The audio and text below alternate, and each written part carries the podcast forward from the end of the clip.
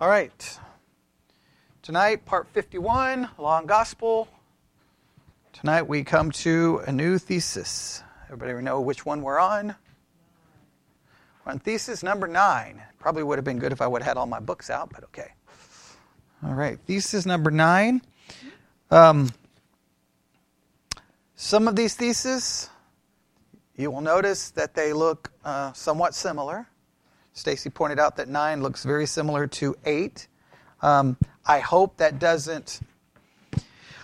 What we'll try to do is try to, if if I feel like they're too much, they're they're they're saying the same thing. Obviously, we'll look. I mean, they're going to try to draw some distinction between the previous one, obviously in the book. But if uh, if I feel like they're staying too similar, we'll see if there's a way to deviate to deal with any issues that relate to the subject and still advance it where we not just not saying the same thing over and over and over. But in many cases, sometimes it's done this way because obviously there's that feeling or that idea that we need more repetition in order to remember it or to or to have it down. We will see. We will see. Um, obviously, if it's too similar, I'll just start asking questions and see what you remember. And then if you don't remember, then I'll just well, then we'll just repeat it. Right? That's a good way of doing it. Right? Does that work? Okay. Nobody thought that was funny, but okay. All right. Here we go. Thesis number nine. I'm going to read it from the book, and then I'm going to read it from uh, the PDF file that we made. All right? Here we go. Thesis number nine. The Word of God is not rightly divided when sinners who have been struck down and terrified by the law are directed not to the Word, and of course, this is coming from a Lutheran background, and the sacraments all right, and they say word and sacraments, and when they refer to sacraments, what sacraments does the Lutheran Church hold to? How many? Two, all right, and what are the two sacraments? Baptism and the Lord's Supper. And because I refer to them as sacraments, they mean that they are what? A visible means of grace. A visible means of grace. Something visible, but God's grace is given to us through that. So that what they're saying is if there's someone who is struck down and terrified by the law, um, the word of God is not rightly divided when sinners who have been struck down and terrified by the law are directed not to the word and the sacrament. So in a Lutheran church, they're going to say not only do you need the scriptures, but you need the sacraments because in the sacraments you will receive grace. Well, since you've already been baptized, you can't be directed to that one again. So what would they direct you to? The Lord's Supper, and they would take it how often? Every single week. And in the Lord's Supper, you receive what? Well, the body and blood of Christ is underneath the, it's, it's not transubstantiation, it's consubstantiation. It's a little different. But the bottom line is you receive the forgiveness of sins. You receive the forgiveness of sins. So that would be uh, an, issue, an, an issue there. All right. So, I mean, obviously we disagree with this. So when it's rewritten, we when we rewrote it, if you remember, we let we take that out. But I just want to make sure we cover everything in the book. All right, so here we go. So the word of God is not rightly divided when sinners who have been struck down and terrified by the law are directed not into the word and the sacraments, but to their own prayers and wrestlings with God in order that they may win their way into a state of grace. In other words, when they are told to keep on praying and struggling until they feel that God has received them into grace. Right now, before I read how we have rewritten this, this become, and I don't know how the book is. I'm, I'm, gonna, I'm gonna try to stay away from how the book is going to approach this and just approach it in my own way because I think this is, this leads us to a very important discussion. All right, when someone and, and you can just ask your, your, uh, how you would handle this in, in your Christian life. You may have changed the way you've handled it because of our study on law and gospel. But prior to this study, I think most of us would have approached the situation this way. Someone comes to you and like, I'm struggling with this sin. I'm having this problem. I'm so bothered by this sin. It's tearing me apart. It's horrible. I can't stop. I, I, I feel horrible. We would, we almost always go to the same instructions. We just state them in a different way. And what, is, and what are those instructions? Uh, we always tell them to pray, right? Pray. I don't know exactly how this is supposed to work because obviously the God we're praying to is the God who's not already taken away the temptation or kept the temptation from you. But okay, we, we just say pray, all right? What else? We tell them they need to do more Bible study. What else? More scripture, memory. What else? More scripture, reading. What else? Okay, has no one ever given anyone advice before? This is the same advice. I mean, this is the advice Christians give all the time. All right, so we tell them to study, memorize, read. What else? Okay, we've got pray, listen to more sermons, right? Go to church, some form of accountability, and if you go to most churches, you know what you need, right? There is no hope for you until you join a small group right? You got to join a small because small groups are the answer to all your problems. I mean, that's that's the answer to everything. Join a small group and all of your problems disappear. Okay, small group. What else? I think someone else said it. You need accountability. Got to have an accountability partner, right? So they'll check up on you and make sure you're, you're doing better. You may need some kind of app or something to monitor what you're doing. Okay, what else? Someone said counseling. You may need counseling. In other words, there's going to be a list of things, but it's the standard stuff, right? It's like Christians haven't come up with any new advice. It's do this, do this, do this, do this, do this, do this, do this, do this, do this. This is claiming we don't we should not tell them to do anything. What should we tell them? Well, they're, they're going to, we'll, we'll leave the sacraments out, but yes. What, what, if we leave the sacraments out, what are, they, what are they saying we should tell them?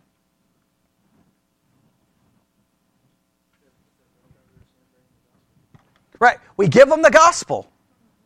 We give them the God, and I know that's counterintuitive to probably everything you've ever thought, everything you've ever considered, and probably if you told other Christians that, they would say you're an antinomian and that you're, you know, you're going to go to hell, and I don't know, you're, you, you have to be thrown off a bridge at midnight I don't know. Something needs to happen to you. You must, you, because, but, but I, I'm telling you, it's a radically different approach.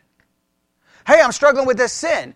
You need to remember that Christ crucified for you. He died for you. You are covered by His imputed righteousness. Rest in that, trust in that. We, I, I know everything in us would be like, no, no, no, no. I got to make them stop doing it. I got to tell them to stop doing it. They got to find a way to stop doing it. They must stop doing it. Or some, if they go straight lordship way, what would lordship possibly say? You're not saved. Exactly. If your life is characterized by this, you're not saved. Because for some, what's their goal? like to tell everyone they're not saved, I guess, all right? But you're right. That would be some approach. Now, and let's be honest, how many would feel comfortable by pointing them to the gospel?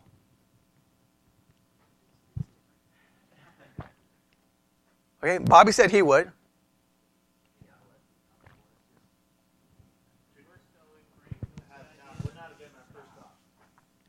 Hey, our, our, our first thought to everything is work harder, try harder, do more. Work harder, try harder, do more. Work harder, try harder, do more. And some may even say, hey, you, look, there's no reason for you to be struggling because you can stop doing it tomorrow, right? But, uh, which, now sometimes people will back off and not be so dogmatic about that. But so this one is very important to realize that we're dealing with something very practical. When someone is struggling with sin, what do they need? Now, the, the previous one kind of dealt with this, but we're going to be, we're going to really drive this point home. What is the counsel we give? Because I think our focus is always to make the person feel like you got to do more. You shouldn't be doing this. There's no reason you should be doing this. And we heap guilt upon guilt and shame upon shame so that they will stop doing it. Our, we, what do we, the, the church what do we, if, let's be honest, the church's highest priority in most of these situations is what? What do you think the church's highest priority is?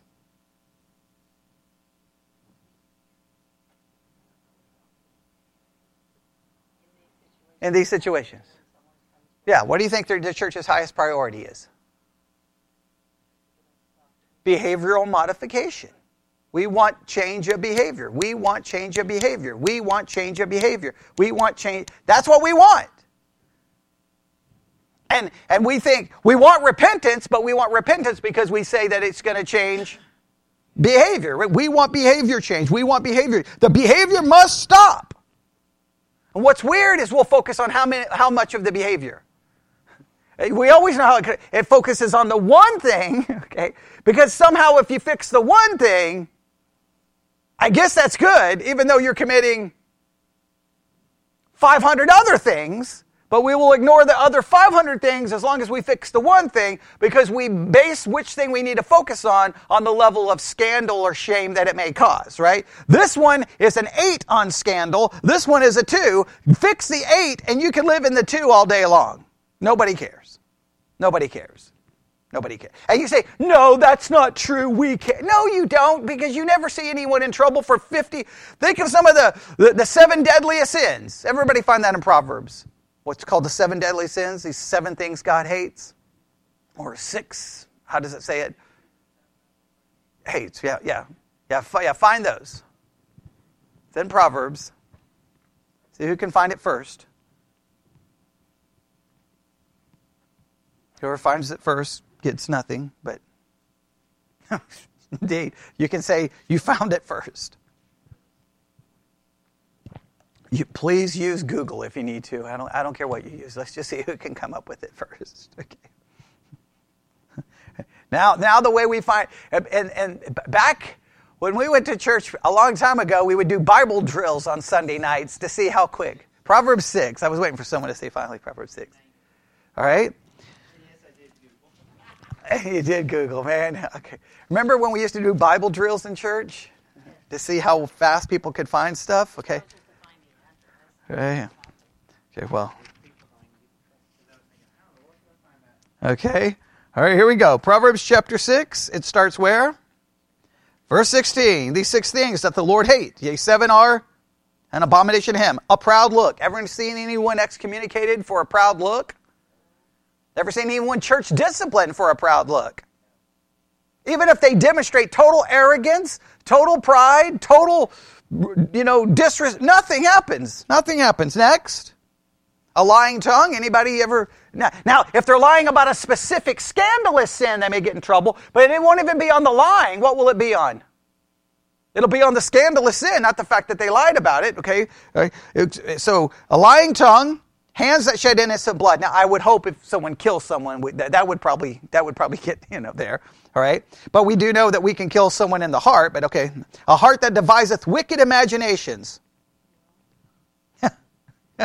Feet that, that are swift in running into mischief. A false witness that speaketh lies, and he that soweth discord among brethren. Yeah, you have seen one cause all kinds of trouble and, and discord and trouble in church. I mean, sometimes they may get in trouble, but for the most part, what I'm saying is just right there, we have things that God hates, and we know how, not much happens, certain things happens, but if someone came with struggling with these things, we would then give them a list of things that they should do so that they can stop. It's just our whole our whole approach to the whole thing is so I think almost anti-biblical, right? We treat certain sins worse than other sins. The other sins you can live in and nobody cares. You commit the wrong one, everyone cares, right? You can be publicly shamed, humiliated for this, but this, nothing even happens to you, even though the things that people do live in all the time are the things God says He hates. Okay? It's always amazing, right? So eh, we, our whole approach to this is messed up. So maybe in this particular thesis, we can uh, come up with some a better way of looking at all of this. Now, this is the way we rewrote it. The Word of God is not rightly divided when the law, oh, I'm sorry, this is number nine. I'm going back to eight. All right. The word of God is not rightly divided when a sinner is overcome with guilt and is not directed to grace, but is directed to actions, rules, steps. If the person is overcome with sin, we need to start with the gospel. All right? Again, very similar to 8, but we're really going to get into the practicality of it. They're really, what do we do in these situations? Now, not only is that how we should handle other people, it's also what we need. Now, the problem is, if you're overcome with sin and you give yourself the gospel, you're going to have 50 people show up on you really quick going, What are you doing? You don't care about your sin? You're probably not even saved. And because they don't want you to have the gospel, they want you to have guilt and they want you to change their behavior to their liking. Right? So that's where sometimes, you know, the, I, I hate to say this, the, you know, the, probably the best place to go when you're overcome with sin is to a non-Christian rather than a Christian, because in many cases the Christians are going to be the one who are going to probably make things worse than better. Not in every situation, but in some cases that's what's going to happen. All right, here we go. This is number nine. Now we're going to start seeing how the book handles this. Everybody ready? All right, I can hear massive excitement. All right, here we go. In order to obtain a divine assurance regarding the proper ways of rightly dividing the word so as to meet the errors named in our thesis, let us examine a few examples recorded in Scripture. Let us observe the apostles who divided the word of God rightly and showed alarmed sinners the right way to rest and peace and assurance of their state of grace with God. Now, here, this is interesting. Now, I'm, I'm going to I'm just going to bar- remember. I'm going to do a lot of borrowing from this and going in our own direction. All right. So if someone, I'm going to I'm going to repeat this a lot. Here's someone who they're struggling with sin, they're in sin, they're committing sin, they're upset about it. They're they're like, what? You know, I need help. And our minds, our first thought is the help they need is to what? Stop doing the sin. Right? That's that's our first thought. This seems to point that this is what they need rest, peace, assurance of their state of grace with God. That's a radical different approach. Now, what you need is rest, peace, and assurance in the grace of God. Now, I, I guarantee you, you, you, you can just have this conversation with any Christians that you know, and I guarantee you, you're going to end up in a disagreement, and there's going to be, they're going to be upset, and they're going to accuse you of all kinds of things. Right? Rest, peace, and assurance with God. Does it mean, mean to repeat that? Rest, peace, and assurance of their state of grace with God. So in other words, either you're to you believe they need behavioral modification, they need in a sense they need rebuke, or you know, no, no, no. Look, I look, I know that you're committing the sin. Yes, I agree with you the sin is wrong. No one's excusing that the sin is wrong. Do I think you need to stop that sin? Everyone believes you need to stop that sin. But here's here, and I think this is the, I, and I keep trying to say this, and I, I don't know if people are really catching on to what I'm saying. Because I know it feels like, well, you're trying to ignore sin, but I'm trying to see sin in a more realistic image, right? A, a, realistic idea. And I think this book, I'm not saying that they would completely agree with me, but at least the concept is there. Now, so let me make sure, I, I want to stress this again. If someone comes to me and they're broken over a specific sin, no matter how much I fix them with that sin, they're still committing gobs of other sins. So what we get preoccupied is, well, you've got to stop that sin. Well, well, wait a minute. What about they still don't love God with all their heart, mind, body, and soul? They still don't love the neighbor as herself. They still are not as holy as God is holy. So I've already got three that they're committing basically 24 hours a day, seven days a week. So what good? I mean, and I, and I know I'm going to say this and people are going to, you know, lose their minds, but in some one sense, what good is it to fix that one sin when there's still the others that are never going to go away? So what we so what we've created within the, the evangelical world is a level that is acceptable. Don't commit the big ones, and you can commit these, and you're good. And some people say, no, we don't say they're good. Give me a break. Yes, we do. There's never church discipline. There's never scandal. There's never anything. Everybody's perfectly okay. Here, just stay away from that. That's the line too far. So they step over the line too far, and then we come like, boom, you better change your behavior. Boom, you better stop doing it. Well, okay. But all we're doing is focusing on that behavior. What they need, the other approach is look, they're going to be in sin no matter what. So guess what they need? They need to be a what what rest, peace, and assurance of their state of grace with God. What they need to be reminded did you believe in the Lord Jesus Christ? Yes. Do you trust in His perfect righteousness? Yes. Are you trusting in His finished work for your sin? Yes. Then you need to rest and you have peace and assurance in that righteousness. Now, I know that sounds like, I know that sounds insane. I know that sounds insane. Now, you may say, Are you saying you don't care about the behavioral change? I'm not saying I don't care about the behavioral change. I'm just saying that I have to know that no matter what behavioral change manifests itself, guess what they still are? A sinner. So guess where their if their hope become, becomes in how many sins they can overcome, if they really care that much, they will find themselves completely in despair, completely dep- depressed, completely discouraged, and if they and if they're even halfway honest with themselves, they will have to conclude that Christianity doesn't work.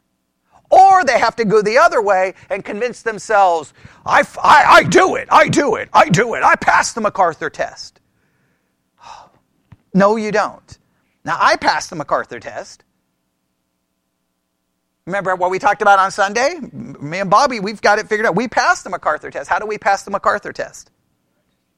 Because of the righteousness of Christ imputed to me. We pass it perfectly. So the people who want to argue about it, like, no, you have to have a change in life. Like, no, I've got the perfect change in life. It's called the imputed righteousness of Christ. Instead of you yelling at me, how about you go check yourself? Because most likely, if you're honest with yourself, you fail the test.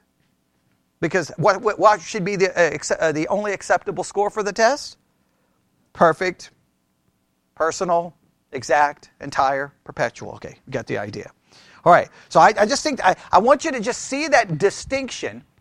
Someone in sin, do I want them, their behavior change and do I want to give them steps to do? Or do I want them to understand and have rest, peace, and assurance in their state of grace with God? All right. Acts chapter 2 is the first place they want to. You can just have it open. They're not going to give us a specific verse, but just in case we need to try to find something. All right?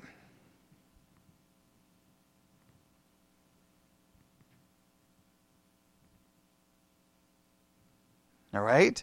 Now, I believe they're going to make a reference to Acts. I believe it's 238. Acts 238, very famous verse. Lutherans love this verse. Right? It says, Repent, be baptized, right? Okay, now this is what they said. So, Acts chapter 2, when these words of the apostle struck, because in Acts chapter 2, what has happened at the beginning of Acts chapter 2? And Acts 2? Acts 1 is the ascension, Acts 2 is Pentecost. Peter preaches a sermon in Acts 2, right? Yes? And I, I, I, think, do you believe that those, I think those words would be convicting to some, some people, right? He makes some pretty strong words there in the sermon. There we go. Acts 2:37. They're struck. They are convicted, right? And what is the exact words they say? What shall we do? What shall we do? So here's someone convicted over their sin. What shall you do? He said to them, Repent and be baptized, every one of you, in the name of Jesus Christ for the forgiveness of sins. Now, the word repent, listen how they describe it. We talked about this on Sunday. Repent means change your minds. It refers quite plainly to what is called the second part of repentance. Uh, the term is here used in the figure, uh, and they, and they kind of go into some things. Uh, the law had already done its work upon the hearers. Accordingly, it was far from the apostle Peter's mind to bring about their salvation by hurling them into still greater distress, anguish, and terror. Now that their hearts had been pricked, he was satisfied. They were now prepared to hear the gospel and receive it into their hearts. Therefore, the apostle now addressed them, you must, uh, you must change your minds and believe the gospel of the crucified one, you must dismiss all your errors and be baptized at once in the name of Jesus Christ for the forgiveness of sins. Now, the, in other words, now I understand that he's refer- that this is speaking of lost people, obviously, but the same principle applies to a believer. What they need to do now, they do need to make sure. In most cases, a believer, if they're coming to you saying, "Hey, this is a sin," they don't need to repent and change their mind right? Because they've already admitting it's a sin. Now, if they come to you going, hey, this has been going on in my life, well, now you, they may need to repent because they need to change their mind. We would typically go, you need to repent because you need to change your action, but the word repentance, we, I think we've clearly demonstrated It's a reference to changing your mind, right? All right, so he says, other demands the apostles did not make. His hearers were only to listen to his words, take comfort in these soothing words of consolation, this promise of the forgiveness of their sins, of life and salvation. We are not told about measure, measures such as the sects and our day employ. In other words, uh, they don't, they didn't do, he doesn't do things that most churches would do today here. Uh, he just says repent and believe. Acts chapter 16.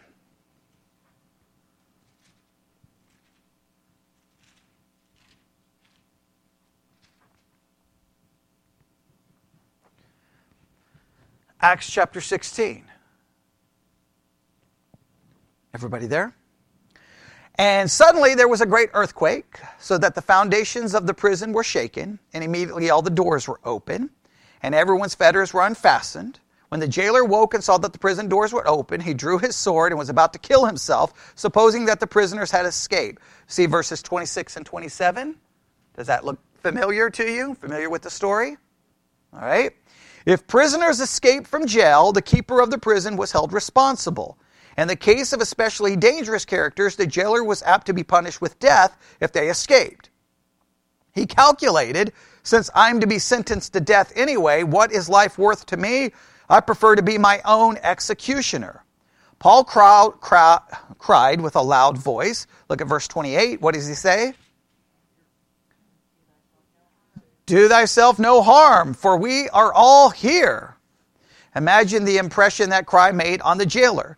From the Psalms, the apostle had sung. Uh, the jailer had very likely understood that they, that they were men who wished to tell the people how to find a happy fate beyond Hades. In his great distress, he now beseeches the apostles, Men, verse 30, what must I do to be saved? If the apostles had been fanatics, they would have said to him, My dear friend, this is no easy matter. Before a godless, reckless man like you can be saved, an elaborate, extensive cure is necessary, which he'll prescribe to you. in other words, a lot of people will say, okay, well, are you sure? Like in the lordship thing, you almost have to say, now, are you sure you want to be saved? Are you sure you're going to commit yourself to Jesus Christ? Are you sure you're willing to turn from all your sins? Are you sure you're committing yourself to Him as Lord? Like we would have to really emphasize that. Correct? But what, what does he say? Now, what verse is that where he says it? 31. Everybody read it? Believe on the Lord Jesus Christ, and thou shalt be saved, and thy house. All right? He says, uh, not a word of this. To be, uh, they behold in the jailer a person fit to receive the gospel. He was godless as before. He had not yet conceived a hatred for sin. Please note that.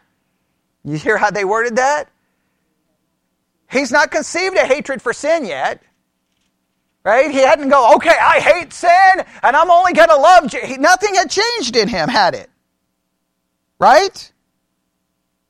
Had anything changed in him? No, he was still the same sinner he was, right?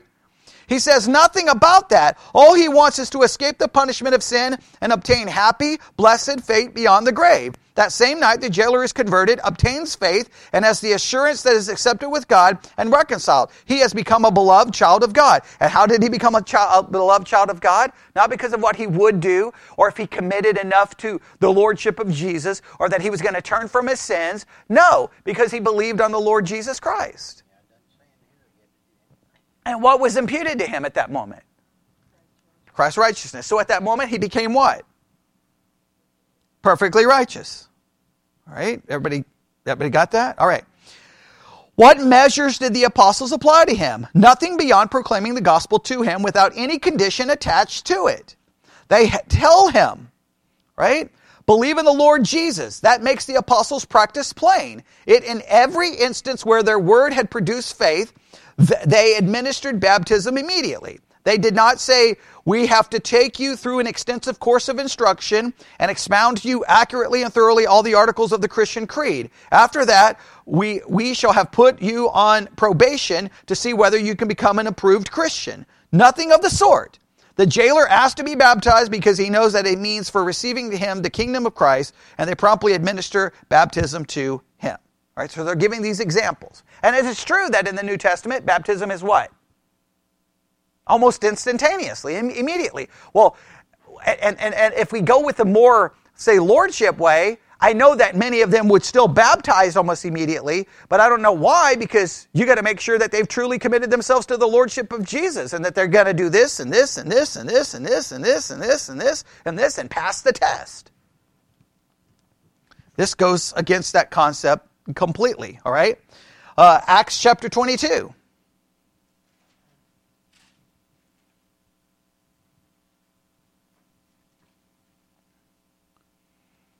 All right, Acts 22.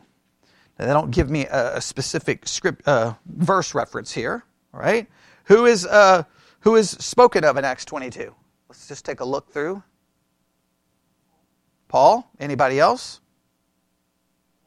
Ananias. All right, that's who they want us to focus on. Ananias does not say to Paul, First you must pray until you have a sensation of inward grace. No, he tells him, having come to a knowledge of the Lord Jesus, your first step must be to receive baptism for the washing away of your sins. And then call upon the Lord Jesus. Um, that is the true order of saving grace. Not praying first for the grace of God, but after one has learned to know the grace of God, prior to that, he cannot pray accept, acceptably. All right? Now, so that's kind of the order that he's giving. Uh, in other words, um, uh, he does not say you have to pray for an inward grace. Uh, he, he, no, he tells him, having come to the knowledge of the Lord Jesus, your first step must to receive baptism. So the step is, and it's kind of interesting that even in a Lutheran book they're acknowledging the step, right? The step is what? Coming to, having coming to the knowledge of Jesus, then you're baptized. Isn't that kind of interesting? That that's the order this book is giving because they're Lutherans. They baptize babies. Not anybody sees this as ironic. Right? Where, where, where in the text does this order take place? Verse 16? Okay, what happens in Acts uh, 22 16?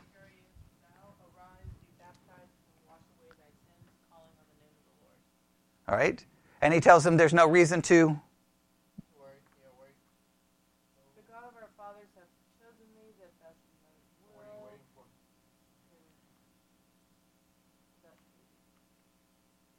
Yeah, basically, he's telling him there's no need to wait any longer, right?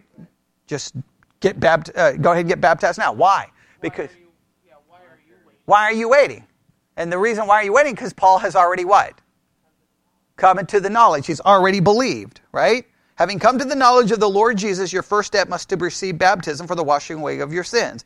And then call upon the Lord Jesus. This is the true order of saving grace. Not praying first for the grace of God, but after you've once learned to know the grace of God, prior to that, you cannot pray acceptably. So I, I, now I understand they throw in baptism for the forgiveness of sins. We would say baptism for the forgiveness of sins means what? How do we understand that? Yeah, baptism for the forgiveness of sins. We understand that to mean baptism because of the forgiveness of sins. Right? It's like, what did you get a speeding ticket for? Doing 110. So you mean you got a ticket so you could? Do, no, you got it because of something, right? Because of something. Why am I being baptized? Because of something. I know Lutherans would disagree, anyone who holds to the sacraments, but we, that's the way we would understand it, all right? Does that make sense? Okay? Because once again, if, if I'm being baptized in order to be saved, well, then you would just put water on me, then I guess that would produce the faith, right? But they're almost, they're, on one hand, they're almost arguing, no, you have to believe, then you're baptized, then you get the forgiveness of sins. Well, then I'm doing something in order to get the forgiveness of sins. But then they say baptism is not something we do, it's what God does for us. It becomes this whole circular back and forth, back and forth, back and forth kind of concept. All right. But we get the idea that they're kind of putting forth an order here. In this instance, the practice of the Lord himself exhibited to us. He surely knows how to deal with poor sinners. As soon as Saul becomes alarmed about his sins, uh, okay, they, I'm making sure, okay, this is the way that's written. I'm just going to go with the way it's written here, right? Because that's like, wait a minute, this is, we're talking about Ananias and Paul, and then all of a sudden now it says, in this instance, I'm just going to read it the way it's written, okay? All right. In this instance, the practice of the Lord himself is exhibited to us. He surely knows how to deal with poor sinners. As soon as Saul become alarmed about his sins, Jesus approached him with his consolation. He did not require him to experience all sorts of feelings, but promptly proclaimed to him the word of God. This shows a true minister of Christ how to proceed when his object is to lead sinners who have been crushed by the law to the assurance of grace of God in Christ Jesus. The method, and they refer to them as the sects, right, uh, is uh, very contrary of this. True, they also preach the law first with great sternness, which is quite proper. The only wrong feature in this part of their preaching is their, dis- their depiction of the infernal torments, which is usually done in such a drastic manner as to engage the imagination rather than to make the words sink into the depth of the heart. They frequently preach excellent sermons on the law with its awful threatenings, only they do not bring out its spiritual meaning. Instead of reducing the hearers to the condition where they profess themselves poor, lost, and condemned sinners who have deserved everlasting wrath, they put them in a state of mind which makes them say, Is it not terrible to hear God uttering such awful threatenings on account of sin? If you do not lead a man by law to the point where he puts off completely the garment of his own righteousness and declares himself a miserable, wicked man whose heart is sinning day and night with his evil lusts, thoughts, desires, and wishes, uh, uh, and wishes of all kinds, you have not preached the law aright. So what he's saying that there are people out there who do preach the law, but they really preach the law in a way to scare people and to just make people start thinking about how horrible it is and I'm going to burn in hell. And it doesn't really get them to, I'm going to put off my righteousness because I need Christ's righteousness. In other words, you can't, not there just to scare, you're not just there to spark the imagination, you're there to use the law to show them that their righteousness is insufficient and they need a perfect righteousness. Right? It's kind of weird the way they, they, they decided to go there, but okay. Remember, this is uh, the original book is like 500 something pages long. So this is edited down big time. So sometimes there's these gaps and you're kind of like, wait, that's a weird transition. But all right, so we, we get the idea. All right. Um, they go on a, uh, you see, but the incorrect preaching of the law is not the worst feature of these groups. They do not preach the gospel to such as are alarmed and in anguish. They imagine they would commit the worst sin by immediately offering consolation to such poor souls. Now, this is where they go. This is where, okay, wait a minute. Now the person's all upset. The person's broken. They're, they're horrible. And so sometimes there's these groups out there who feel like, well, I got to make sure. I got to make sure that they're believing their belief is real. I got to make sure that they really, truly know. So then you have to try to offer are you truly willing to turn from your sins? Are you truly willing to commit yourself? Because I remember learning lordship. And this is kind of the way you, it changed your evangelism, right? Because in lordship, you felt this other way was an easy believism. So now you couldn't just like, I can give them the gospel. I got to be like, Bobby, are you sure? Are you sure you're willing to commit? Are you willing to turn from your sins? Like, I got to really make sure you're willing to do a bunch of stuff. Now, I won't tell you you have to do it first, which is so weird because if you, if you, if you preach repentance as a change of behavior, then you would have to demand that Bobby demonstrates repentance first. But the way they get around it is no, you don't have to change yet, Bobby. You just have to be willing to change. But if you don't change a lot in the next couple of months, then what we're doing right now is a waste of time. So it's really weird how this, this kind of gets played out in the evangelical world because we're so afraid that someone's going to believe and still be a sinner. But the reality is, we're still going to be a sinner. Okay, so so I, I agree that people get really like crazy about this, but all right. Let me read this again.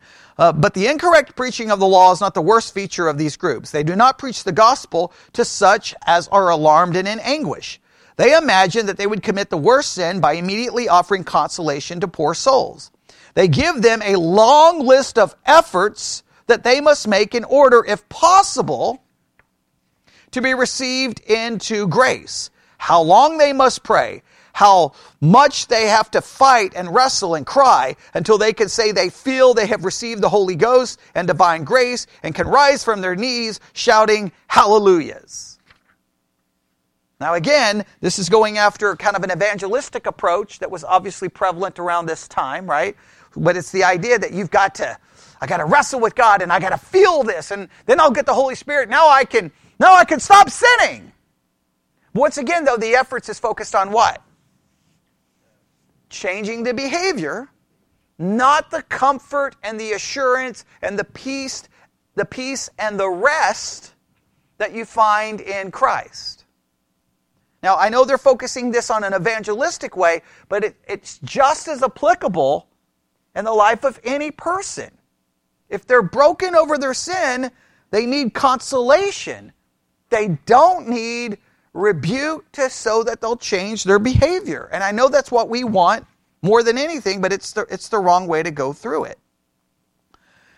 But the required feelings may rest on a false foundation. Now they're going to go after the feelings concept. It may not be the testimony of the Holy Spirit in the heart, but a physical effect produced by the lively presentations of the preacher.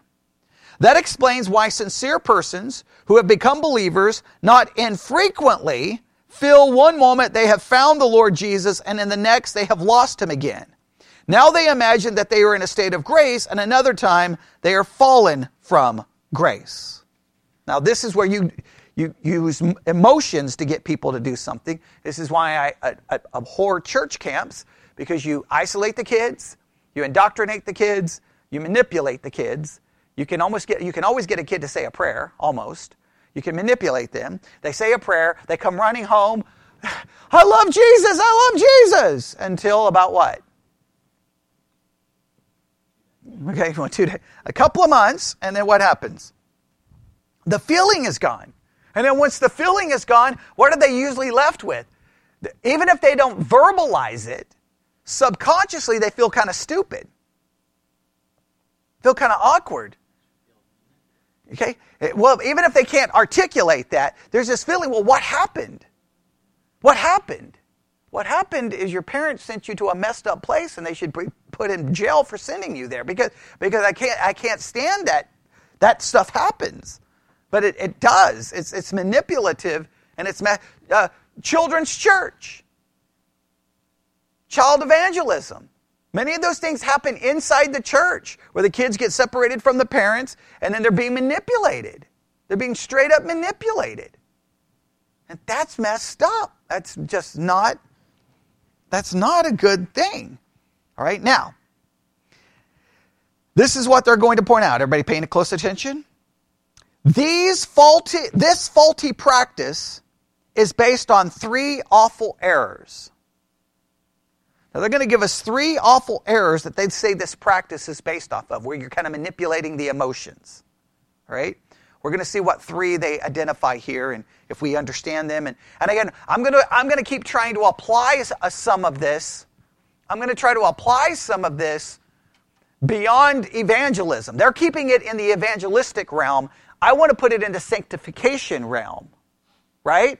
Because the same practice can happen. Someone struggling with a sin, struggling with a sin, that if, if, look, it doesn't take a lot as a preacher, because you know yourself, if you have a large congregation, right, you probably know what some sins the people are struggling with. One, if you talk to the people, but you can probably guess, right? So you may know that the women are not being submissive to their husbands and they feel guilty about it. Husbands are not loving their wives as Christ loved the church. Uh, maybe teenagers are being rebellious. Uh, maybe there's uh, premarital sex happening amongst the teenagers. Maybe there's men looking at pornography. What you just name, you can, you can, you always know there's the go-to sins you can get, right? And so what can happen sometimes is then the pastor can know, okay, I'm going to go all in on this sin, right? Or if it's revival time, Bring in the revivalist. They'll come in hard on that sin. And guess what? You can spark, if you preach it the right way and use the right words, what can you get? An emotional reaction. You get the emotional reaction. Do people, do people truly feel guilty? I believe they truly feel guilty, right? But they feel guilty, and then they come to the altar, and what do they come to the altar imploring God for? Change the behavior. I, I, I think they may want forgiveness, but if they're, if they, I mean, if they're if they're truly saved, they've already been forgiven. But okay, so I think they come implore, even though they may use the word forgiveness, they're imploring God for what? Change, change. But it's based off emotion. It's based off a feeling, right? A little bit of guilt. Now that's great. Typically, what happens? Is there is there usually immediate change? Yeah. How long? If it's change driven by emotion, the change only lasts as long as the emotions last. The emotion goes away, change doesn't go away. What do the people really need? According to this concept, this theory, they need comfort, rest, assurance and the grace of God. And I know that that's like no, no, no, no, no, no, no, no, no, no, no, no. I need everyone in the church to change. I, I think they I think we have to look at it from a different approach. And I know that makes like wait a minute, wait a minute. You had 15 people come to the altar and you didn't t- give them 15 different ways in which they need to change. You just told them are you trusting in Christ and him crucified? Are you resting and have assurance in his imputed righteousness? You're good to go. People will be like, How dare you say that? Well, I can tell them to stop that one sin, but still going to be committing 50 others. They, they need to have this down. Now, I'm not saying they shouldn't stop the sin. I'm not saying we are excusing it. I'm not saying we're saying it's not a sin. We are still acknowledging, you're right, that's a sin. There's about 50 other you're not confessing to me right now, okay? So we can focus on this one. I can manipulate you, but you're still going to sin in some way, shape, or form. So you've got to cling to this. Now, some may say, well, how does that produce the change? I don't know. I know thousands of years of church, 2,000 years of church history. I know this. God's people are always sinning. right? I'm not saying you say, well, keep doing it. But at the same time, I need to give them the, the true, what they really need. And I know this is a completely radical different approach, but here's the three errors they say that comes from this practice of basically using emotion, right? Or or this this that may be going to the deeper error where we're we're not rightly dividing the word because when sinners are struck down, uh, we are not directing them to uh, the gospel. Let's see which. I think they're going to apply this to all. All right, but three errors. You ready? Number one. In the first place, these different groups neither believe nor teach a real and complete reconciliation of man with God because they regard our Heavenly Father as being a God very hard to deal with, whose heart, uh, whose heart must be softened by passionate cries and bitter tears. So, in other words, this first problem is the first error is they, mis, they misrepresent God. They misrepresent God. And they basically misrepresent God as being a God who's what? I'm not going to forgive you unless you can do what? Soften me with your passionate cries and bitter tears.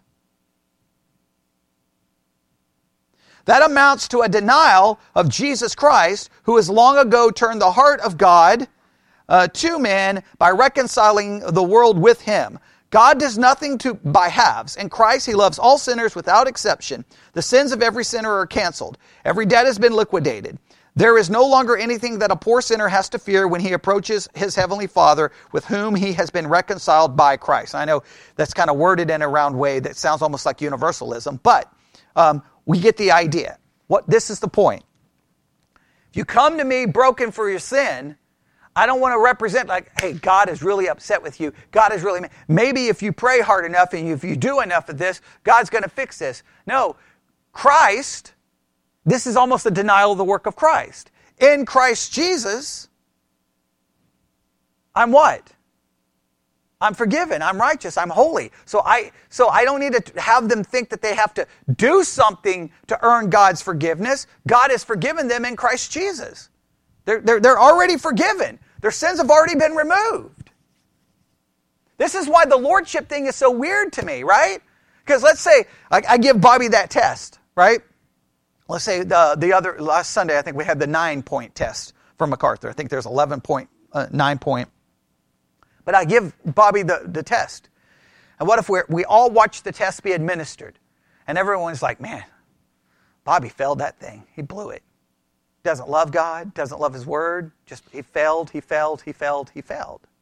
Well, they, they claim that proves Bobby is what? Not saved. But please hear how that works. Does that even make sense to you? Because what is Bobby supposedly saved by? The imputed righteousness of Christ. If he's saved by the imputed righteousness of Christ, Bobby failing the test doesn't, how does that impact that? It doesn't have any bearing, does it? Unless you're saying, Bobby, your actions is the thing that keeps God forgiving you. But if he's forgiven in Christ Jesus, can Bobby's actions take away the forgiveness that God gave him in Christ Jesus? No. And how could your actions prove whether you were forgiven? If, if at lunch today, if Stacy threw the food at me and said, You're trash, and broke a plate over my head and kicked me three times while I was down, right? If I have forgiven, right? If there's forgiveness, no, no other action, it wouldn't matter, right? If there's been forgiveness, future action would not be dependent on my forgiveness. Like, hey, I'm going to forgive you, but you've got to do this and this and this and this and this and this and this and this. And if you don't do this, well, then this forgiveness that I'm giving you today has been canceled. That's what lordship does. Bobby, you're forgiven in Christ. But if you don't do this and this and this, then you're not really forgiven in Christ. So that makes my forgiveness dependent upon what? My action, making my salvation a salvation of of works. They're saying that this destroys the whole concept, that this turns God. God's like, okay, I will forgive you, but I need to see some tears. I need to see some brokenness. I need to see something. And he's saying, whoa, whoa, whoa, whoa, whoa. That, that destroys the whole work of Christ. Because I am reconciled to God by what? Christ. God's attitude towards me is based off what? What is God's attitude? What's God the Father's attitude ba- uh, uh, towards me based on? Christ, not on me. I don't have to convince God. I just, I'm in Christ. So, what does that mean about all of my sins? They're forgiven. And what does that mean about me? I'm covered in the righteousness of Christ. Do you see? I know it's subtle, but I want to see how, how that works. That's a crazy, the Lordship test is so insane. It literally destroys the gospel. Because the minute I give you a test, then, then I'm not, Bobby would be like, whoa, whoa, wait, I'm already forget because any, any failure of those tests would be classified as a what? A sin. But wait, when you believed in Jesus, what supposedly happened to all your sins? So if all your sins are forgiven, can I pull up a list of possible sins that Bobby is committing to prove that he was never saved? They're forgiven. right? Hey, here's the test. Hey, Bobby, there must be a change in your life. No, I was forgiven before there was a change in my life and I'm forgiven, and any lack of change would be sin. But if all my sin is forgiven in Christ, the lack of change can't be used against me because all of those sins have already been forgiven in Christ Jesus. So either was my sins forgiven or not. So either you have to go with this theory which sins were forgiven?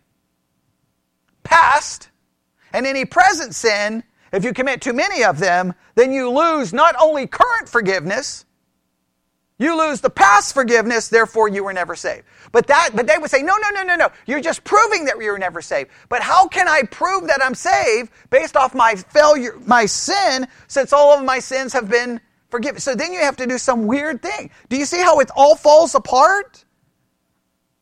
And it's so crazy when you try to talk to someone about this, they just, all they can say is, there must be a change. There must be a change. There must be a change. And you're like, you, you don't, you don't, obviously you don't believe in the gospel.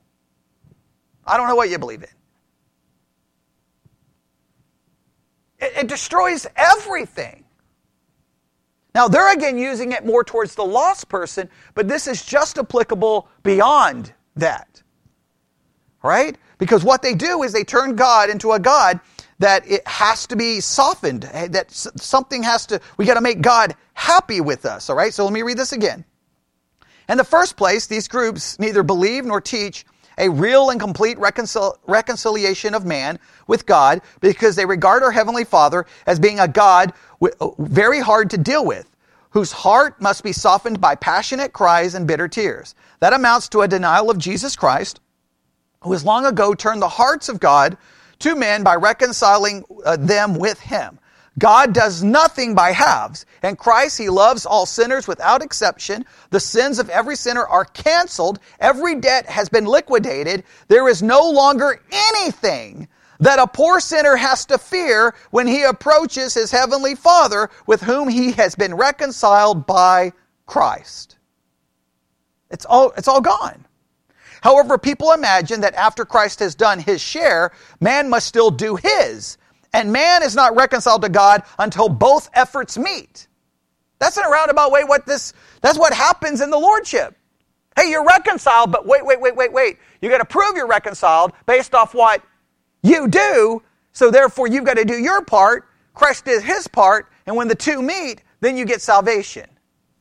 Now, they would say that that's a denial of what they're teaching, but that's exactly what they're teaching. I mean, I, I, would, I mean, I mean, we would all, I mean, I don't know, I don't know if all you know, I've told you all a million times. Look, I don't try to hide their teaching. The, how many different copies of the Lordship of uh, the, uh, the Gospel according to Jesus is in this church? They're all over the place because I've tried to tell everyone to read it, read it, read I've been, I tried to tell people to read that book a bazillion times way before we got to this series so that when we got to this series, no one could say that I was misrepresenting anything in any way, shape, or form because you've all read it for yourself. If you didn't read it, that's not on me because I've tried, I've, I've, I've never hit it, right? I've, I've told people, read it, read it, read it, read it, read it. I'm not afraid of, of going back and forth with the view because I know the view. I used to teach the view. And there's a, it, it breaks down. I hope you realize how much it breaks down when we start looking at it. Um, the, the, the groups picture reconciliation as consisting in this that the Savior made God willing to save men, provided men would be willing on their part to be reconciled. But this is the reverse of the gospel. God is, rec- God is reconciled. Accordingly, the apostles calls on us, uh, accordingly, the apostle Paul calls on us be reconciled to God. That means since God has been reconciled to you by Jesus Christ, Grasp the hand which the Father in heaven holds out to you. Moreover, the apostles declare, one has died for all, therefore all have died. That means Christ died for the sins of men, and this is tantamount to all men dying and making a satisfaction for their sins. Therefore, nothing at all is required on the part of man to be reconciled to God. He already is reconciled. Righteousness lies ready. It must be, it must first be achieved, it must not first be achieved by man, if man were to attempt to do so, it would be an awful crime, a battle against grace and against the reconciliation and perfect redemption accomplished by the Son of God. Now, just so that you note, Lutherans have kind of somewhat of a different. I, I, I, didn't want to get too much into the language, but their kind of approach is they believe in a universal atonement. Basically, he died for everyone, and then you have to kind of get it where we believe Christ gave perfect reconciliation and atonement for the elect, okay, which is which to me is the only thing that makes sense because if Christ died for the sins of the whole world, the whole world's going to be saved. And you say, well, no, because of unbelief. Is unbelief a sin? Then that means he, cried, he died for unbelief, right? So that's why we believe it's only for the elect. Okay, but that, that, that gets into a whole different concept. But please note how this works. I love the way they word this. If you are, if you kind of argue that, no, no, no, no, I have to do something, I have to do something, I have to do something, that you're, that you're committing an awful crime. You're literally fighting against the reconciliation of God in Christ. You're literally saying, no, you didn't do it. I got to do it. Now, I know Lordship would say, no, no, no, no, no, no, no, no, no. We're not saying you have to do it. We're saying that if you don't do it, we don't have to do it to get it, but if you don't do it, then you never got it. But then that, once again, I'm using my, my, how much I sin or don't sin supposedly proves that I've been forgiven of all my sins. But you can't use my sins that have been forgiven against me. It, does, it doesn't make any sense that way, right? Either I've been forgiven or I haven't. And I can't say, well, Bobby is forgiven, but based off what Bobby does from this point forward will determine if he was really forgiven. Because that's not real forgiveness. What, what would that be called? Hey, Bobby, you're forgiven. It's a conditional forgiveness. What, what would be another word we would call that? What do we do in the court system when we let someone out, but based on your actions? Probation. Probation. Hey, we're gonna we're gonna let you out, but now here's some of the rules you have to follow. Now, if you if you mess up, you're going back to jail. Because you got to prove to me you're a changed man. That's the evangelical world in many cases. Hey, because at first we preach it in such a nice way, right? Believe on Jesus and you'll be saved. But if you do this, this, and this, and this, and this, you prove you were never saved. Because your salvation is really based on what you will do or don't do. So you're not really been given forgiveness. So it's a, literally it's an attack upon the reconciliation we have in Christ Jesus. So what's the first error here? We're going to have to stop with this one. We won't go to the second one. It misrepresents God and it basically denies the reconciliation we have in Christ Jesus.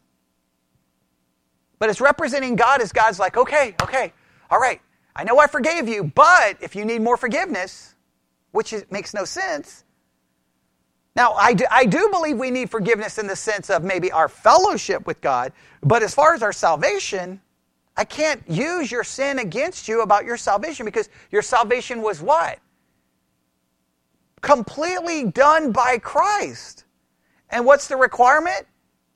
Faith. And we don't even do that, do we? If we say repentance and faith is the requirement, okay. Do, do, do, who gives us repentance?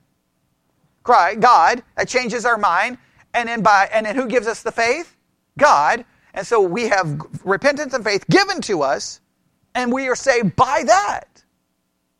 And I can't use your failure to pass some arbitrary test to say that you were not reconciled because the reconciliation happened between God and Christ and it's perfect. So, this, if you really think about this, this really shows how horrible a system is being put forth in the evangelical world. It's, it's, it, I mean, look, it's, it's straight, it, basically, it's, again, it, I, I know whenever I, time I say this, people laugh. It's just straight up Roman Catholicism. There's just no way to get around it. It is so Roman Catholic. You're given that grace. But now what depends on you having keeping that grace? your actions. Now, the, the, the only thing we change the wording, right? We don't say now it, it's dependent upon your actions to keep it. Now we say it's depending on your actions to prove you ever got it. Which, that, that that means then, how does my actions prove that I was all my sins were forgiven because of what Christ did? Either Christ forgave my sins or he didn't. And if he forgave my sins, what can you never throw in my face? My sins, because they've all been forgiven. Now you can say that the sin is wrong. You can say the sin goes against God's word. You can say the sin will hurt me and others. That's true. And you should encourage someone not to sin, but I, I can't quote, throw your salvation out because I don't like what you're doing. Unless I'm, because what do I have to throw out? I have to say, one second, Bobby. Hey, God, Jesus, come here. We have to have a talk. There, this reconciliation did not happen for Bobby.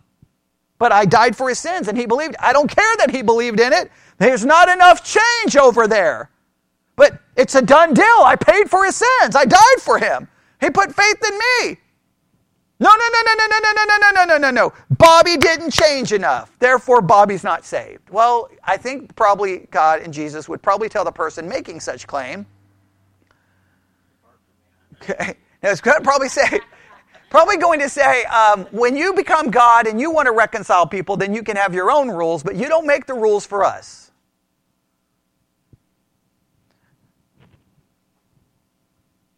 All right. I don't know what to say about this chapter. is kind of interesting. Again, it's kind of weird the way they did that one thing, but all right. Other than that, this is an interesting. They're really going after the, the practical ramifications of this, and that's what we need to see is the practical ramifications of it. I know, I know there's a lot there to process and us to try to wrap our minds around because it goes against all of our thinking, does it not? We want people to change. And we want to see that lack of change as proof of no reconciliation. But God accomplished, Christ accomplished that reconciliation by dying for me. And all my sins are forgiven. That's why Paul can say in Romans, who can lay the charge to, uh, to God's elect? No one can. Why? God justifies, not me. And when you look to me, you're telling I justify myself. Now, I may justify myself as far as what you think, but God is the one who justifies me perfectly and spiritually. All right, so let's pray. Well, God, we come before you this evening. Very interesting chapter that's going to prove difficult and trying to work through, but I pray that we would really consider these principles and most importantly, leave here grateful that no matter what we do, we can find rest, peace, and assurance because of what Jesus did for us that is perfect that is complete, and that is secure, and has nothing to do with us. And we ask this in Jesus' name. And God's people said,